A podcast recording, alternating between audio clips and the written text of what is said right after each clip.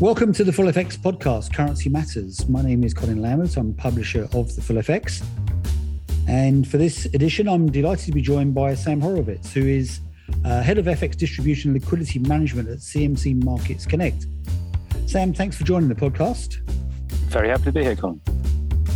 You recently sort of transited from a consultant's role to full time role at um, CMC Markets Connect there. So I thought it'd be really good to sort of talk to you about your experience there and, and how you're sort of you know managing liquidity for your clients and I guess for yourself because you know, you are a conduit in in part, aren't you? So so what approach do you take to the distribution and collation of liquidity at CMC Markets Connect?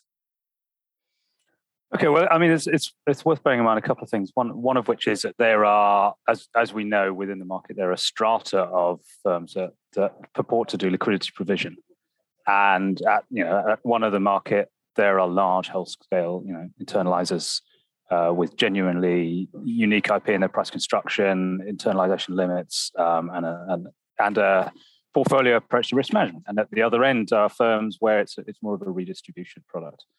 And one might assume, you know, w- with a completely external look at CMC Markets, that it's a it's a firm coming from a retail background to build a an offer, an institutional offering in, in the CMC Connect brand.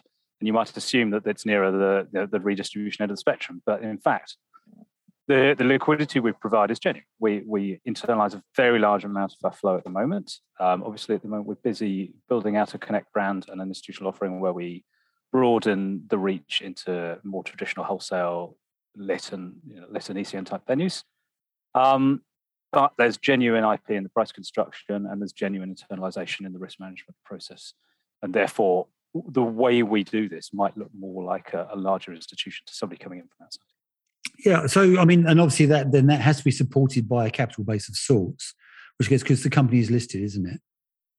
The, the company's listed, um, and there's um, a, a, fairly substantial owner ownership component, but also there's a there's a free float to it, and it's it's cash rich, well capitalized, and, and I think as, as I came in, one of the things I hadn't realized is that one of the marketing sides here is that we are one of the one of the world's oldest fintechs. You know, the, the actual original CMC brand was one of the very first online trading platforms for FX, and so you come here now, and it still looks like a fintech to me. It doesn't it doesn't look like a large, cumbersome behemoth to me it's it's got all the good bits of a large organization in terms of its if its scale and its scope and its reach and its and its cash reserves and, and willingness to deploy them to to continue to evolve the product. But in fact, you look around and everybody codes. Everybody has access to tick data. It's it's very nimble. Um, yeah, we sit side by side with the quants and the, and the developers. So in that respect, it definitely feels like a fintech to me. Yeah, and I suppose it's interesting actually, isn't it? Because philosophically, LPs have become more like fintechs over the last few years anyway, haven't they? But it does does this sort of mean that you have the advantage of being nimble? Because obviously, you know, we all know about the stories of you know trying to get some tech change done at huge institutions. And, and I've very much lived that story in, in the past. Um, yeah, we are nimble. Um, look, if you, if you're coming in relatively late to a, to anything, you you need to accentuate the positives, and, and we're late latish to market in the institutional space but then there are all sorts of reasons why that can be celebrated as a good thing. We don't we don't have a massive brownfield dependency in our build. We are doing a replatform from some parts of our stack, but but mostly when we need to build stuff and we need to deploy anything new, particularly into the pricing and risk management framework, which is which is wholly owned, it's it's it's relatively greenfield, um, and that and that does mean we're able to implement stuff. So I, I assume then, I mean, so how are you dealing with sort of you know when uh, the kind of questions you'll get from clients in the institutional space are very much around you know skews and le- information leakage. How, how are you dealing with that? Well i mean in very very general terms part of part of the ethos here is is that we want to be viewed at the top end of of client outcomes and, and the kind of behaviors we have internally. So we try to have very open dialogue with our clients. Um, in terms of our product, yes, there is some proprietary skew in there, and there will be there will be places where it's suitable to to distribute that skew, and places where it's it's less appropriate to do that. But again, all those conversations we're able to have on a relatively open basis with our clients. Um, there's you know there's there's no attempt to sort of latency arb or do any of these other things that are you know historic market behaviors that we're all well aware of, and that you know the global code and, and other initiatives are, are seeking to mitigate. Uh, we've just come from a very different part of part of the of the world. Yeah, yeah, and I mean, and obviously you are signatories to the code. We are signatories to the code, yeah, and um, and and busy drafting our additional guidances for for the, the other, all the other stuff that people are providing extra clarity on. Because it's interesting to me, you know, philosophically. I mean, obviously, um, it sounds like what we would consider a non-bank market maker operation, um, but obviously on a with with with its own sort of unique service proposition, isn't it? I think that's the only way to gain any traction in this market. I think there's genuinely space for new market participants. If you look outside the top four or five in the you know the Euromoney rankings or however else you want to do these rankings, um, internalization has, has tended to drift slightly lower. Risk limits have drifted lower, and, and at the same time as clients want to curate their liquidity pools in a slightly different way to the way they did five or ten years ago. And so if somebody can bring that to market then they have something i think that the street would find interesting and, and, and, compelling. But obviously what i don't think there's really any need for is yet another redistributor of other people's alpha and other people's liquidity and, and, and very small risk pockets. Yes well you and i 100% agree on that point at least i would was recycling is, is the bane of this world and, and has been for many years i mean so in terms of like looking at the sort of I guess, distribution downstream to your clients. Um, are you seeing more and more demand for more bespoke, like liquidity pool creation? I think it depends on the, the, the customer type and the venue, and, and, we're we're still progressing on this journey. We're not a mature business in the space yet, so you know we are busy doing these integrations right now and having these conversations right now. I think less so than completely bespoke liquidity. I think people really need to to look at the qualitative aspects of liquidity. How does it behave? Does it stand up under stress? I think that's a that's a big requirement for people now. We found we found in you know in the we've had various crises in the last couple of years. It's been a it's been a busy and interesting time in the markets, and, and you tend to find there who can still stand behind the pricing model when the going gets tough. Um, and that's true. That's true for the traditional, you know, direct bank market makers. It's true for the non-bank market makers, and this is true true by default to the recyclers because they're beholden to what everybody else is doing. Um, and I think that's that's hugely important to people. And especially at the moment, because I mean, we have a probably what a lot of people in the industry haven't actually seen, which is sustained volatility. You know, before it was very much a question of, okay, you know, relatively quiet markets, you know, lots of pri- lots of you know price action in a very small range, and then we have a big move. Now it seems to be a lot more sustained, doesn't it? I actually think personally, this is my personal view from you know coming from a trading and a risk management background. I think sustained volatility in and of itself, unless it's at you know completely insane levels, isn't isn't actually a huge problem. What tends to make people struggle a little bit is volatility of volatility, variant, huge intraday variance and volatility, because then you you're flipping between different risk management regimes intraday, which which means that if you are you know if you're automatically calibrating your risk management parameters on a daily or weekly basis, they're, they're, they're more likely to be drifting away from optimal. Yeah, but then I mean, I, I, guess you know this different type of volatility, maybe to what we've seen over the last five to ten years, is op- is an opportunity. I mean, is is the timing good for CMC uh, Markets Connect in the fact that this gives you an opportunity to sort of prove your model to your clients and, and actually show your value? Potentially, um, it's it certainly doesn't hurt us um, we're we're as able as anyone else to react nimbly to this stuff.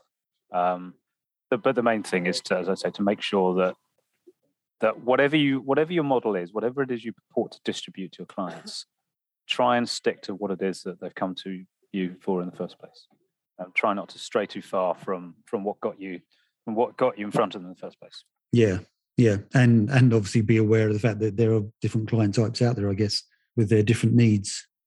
Well, absolutely that as well. And, and, and one of the things I've you know, tried to impress upon the teams I've come in and, and tried to shape what we do in liquidity management is it's it's essentially painting the Forth bridge. It's not a with any client, no matter how good the qualitative information and even the quantitative information when they're able to share metrics with us, no matter how good that is, that's a snapshot in time. They can change.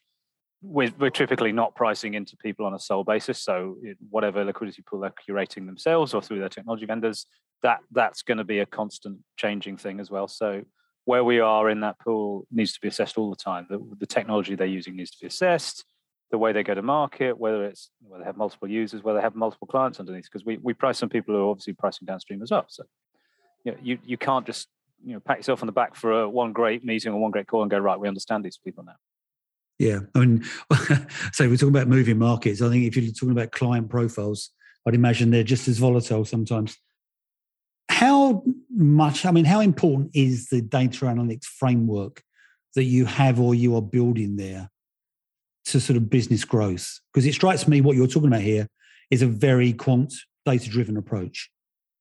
Oh, it's it's everything. It's it's it's absolutely key to everything that we do, and um, it's it's notable. I mean, one of the things that that made me sit up take notice literally from day one here was that I arrived as a consultant, working working for the global head of trading to consult on some aspects of the you know sort of platforming project we're doing, uh, which bore a lot of similarities to to work I'd done and projects I've managed in the past.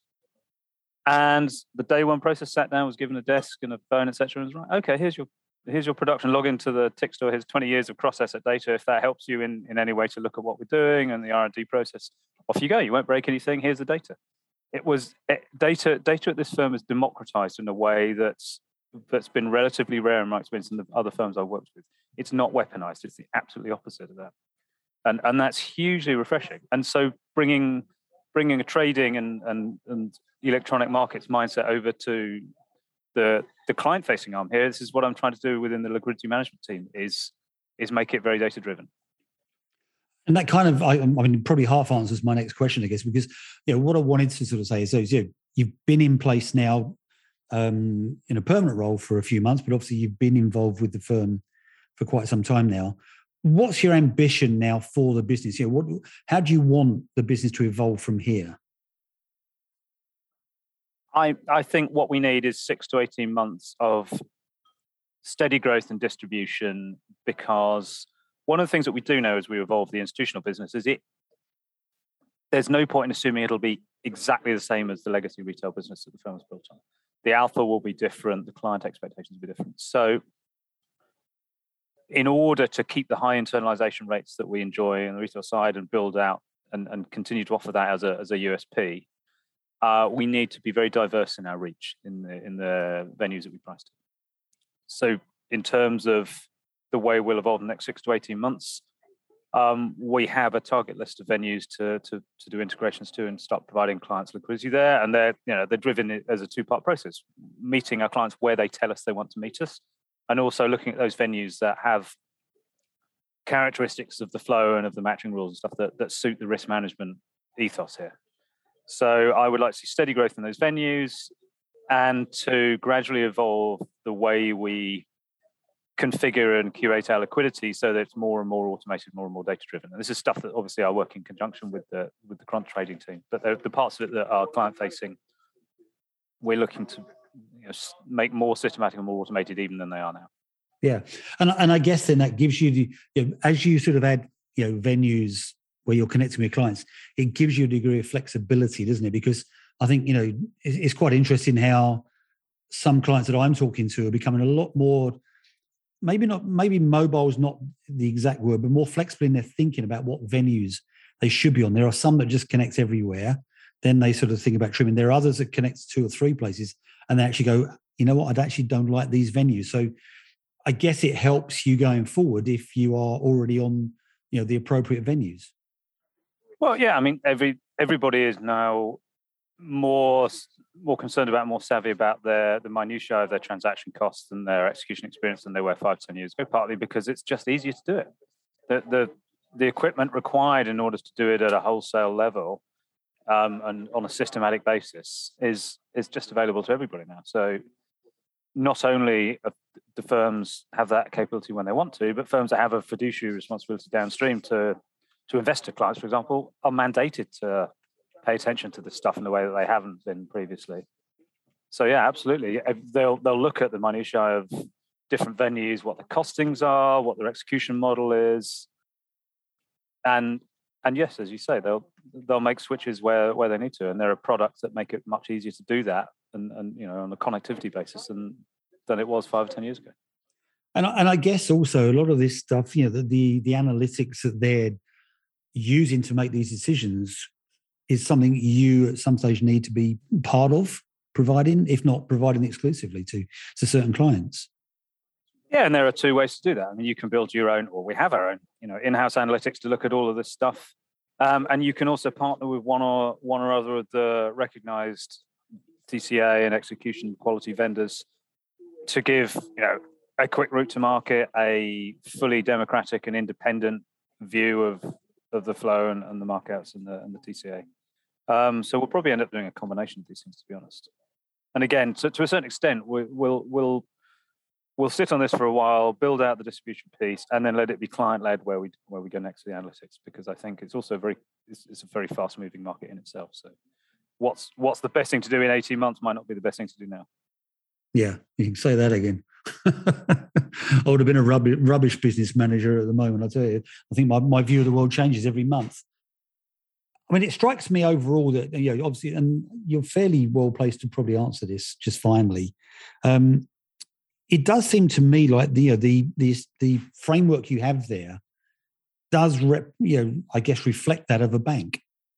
There are parts of what we're doing here that look very much like a larger bank. The research the research process looks looks like a large bank process. Um, I sat in a meeting just yesterday where, with, with some key stakeholders. We were discussing the next steps in our in our skew model and some other parts of our price construction. And I was just struck again by how high quality the process is here and, and how none of the people that you know I sat around the table with would look out of place at, at much larger institutions. Um, and that's a, it's quite a compelling thing to have in a firm like ours.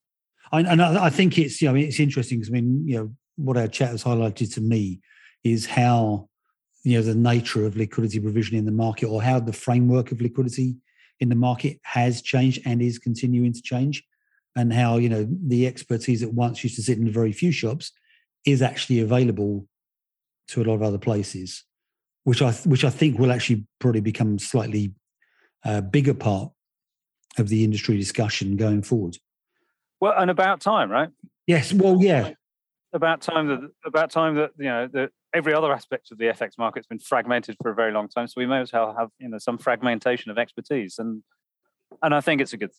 And and what's interesting to me, and I've uh, you and I have been in this market long enough to have seen a few cycles, is is the quite diverse range of experiences in terms of what people do with their expertise. Loads of people, interesting people, rock up in key seats somewhere and start building a process, a product, uh, you know, a liquidity provision that wasn't there before. But what they do with it is interesting because no, no two approaches are quite the same. And I think that's probably the most exciting thing about it, isn't it? There's opportunities to differentiate. Yeah, I think I think the key is to do that where it's where it's genuine differentiation, but not to do that by trying to reinvent invent the wheel you know, for the sake of it. Um, lots of what we do here is is is not reinventing the wheel. It's very royal recognized industry practice, um, just done in a you know done in a pretty high quality way. Well, I wish you all the luck with it because I, I do think you know the deeper liquidity we have, the more or the better the market functions. Sam, thanks very much for joining us today, and hopefully we'll be speaking to you again soon on your uh, what seems to be a very interesting journey. Thanks very much. It was my absolute pleasure. Thank you. And thanks to all our listeners, and we'll be back again soon. Thanks for listening to the Full FX podcast, Currency Matters. You can subscribe to us on Apple Podcasts or Spotify, and you can download previous episodes, register for our newsletter, view our upcoming events, and much more at thefullfx.com.